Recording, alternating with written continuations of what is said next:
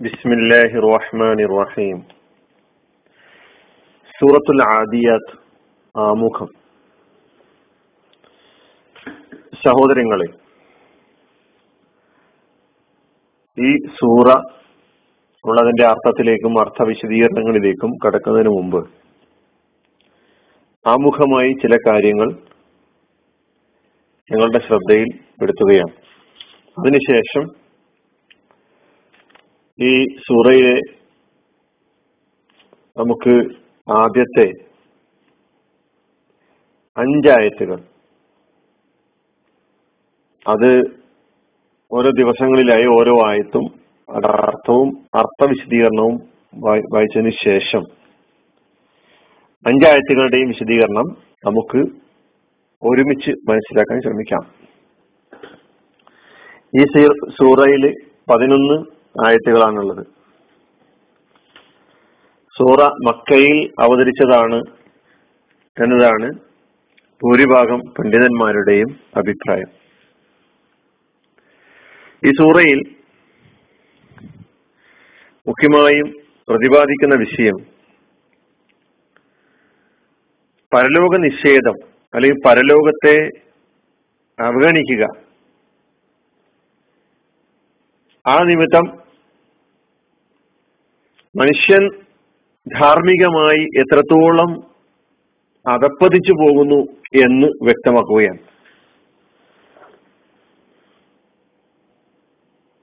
മനുഷ്യൻ എത്രമാത്രം ധാർമ്മികമായി അതപ്പതിച്ചിരിക്കുന്നു എന്ന് സൂചിപ്പിക്കുന്നതിന് വേണ്ടി അറബികൾക്ക് തന്നെ പരിചയമുള്ള അറേബ്യയിൽ വ്യാപകമായിരുന്ന അരക്ഷിതാവസ്ഥയെ നമുക്കറിയാം റസൂർല്ലാഹി സ്വല്ലാ അലൈഹി സ്വലമ തങ്ങൾ വരുന്ന സമയത്ത് അറേബ്യയുടെ സാമൂഹിക അവസ്ഥ അറേബ്യയുടെ പരിസരം എന്ന് പറയുന്നത് അശാന്തമായ പരിസരമായിരുന്നു. അക്രമവും കൊള്ളയും കൊള്ളിവപ്പും കവർച്ചയും രക്തച്ചൊരിച്ചിലുകളും യുദ്ധങ്ങളും സംഘട്ടനങ്ങളും ഗോത്രയുദ്ധങ്ങൾ ചെറിയ ചെറിയ കുടുംബങ്ങൾ തമ്മിൽ യുദ്ധങ്ങൾ ആർക്കും പ്രഭാതത്തിൽ സന്തോഷത്തോടുകൂടി ഉണരാൻ കഴിയാത്ത അവസ്ഥ ശാന്തമായി ഉറങ്ങാൻ കഴിയാത്ത അവസ്ഥ. അപ്പൊ മൊത്തത്തിൽ അശാന്തമായ പരിസരമാണ് അറേബ്യയിൽ ഉണ്ടായിരുന്നത്. കൊള്ളക്കാർ സന്തോഷിക്കുന്നു. കയ്യൂക്കുള്ളവർ കാര്യക്കാർ. ഇന്നത്തെ കൊള്ളക്കാർ നാളെ കൊള്ളയടിക്കപ്പെടുന്നവർ. അങ്ങനെ അങ്ങോട്ടും ഇങ്ങോട്ടും കവർച്ചയും കൊള്ളയടിയും കൊള്ളയടിക്കപ്പെടലും ഒക്കെയായി യുദ്ധകൊതിയന്മാരും ഒക്കെയായി കഴിഞ്ഞുകൂടിയ ഒരു സമൂഹം.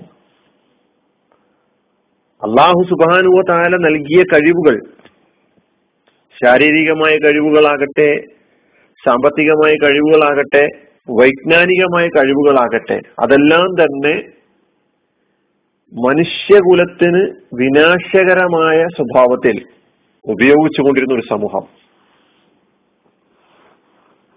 ഇന്ന് നമുക്കതിന്റെ സാമ്പിളുകൾ വളരെ വ്യക്തമായി കാണാൻ കഴിയും. യുദ്ധക്കുര്യന്മാർ ഓരോ യുദ്ധങ്ങൾക്കും ശേഷം പുതിയ യുദ്ധങ്ങളെ കുറിച്ച് ആലോചിച്ച് അതിനുവേണ്ട തന്ത്രങ്ങൾ മെനഞ്ഞുകൊണ്ടിരിക്കുകയാണ്.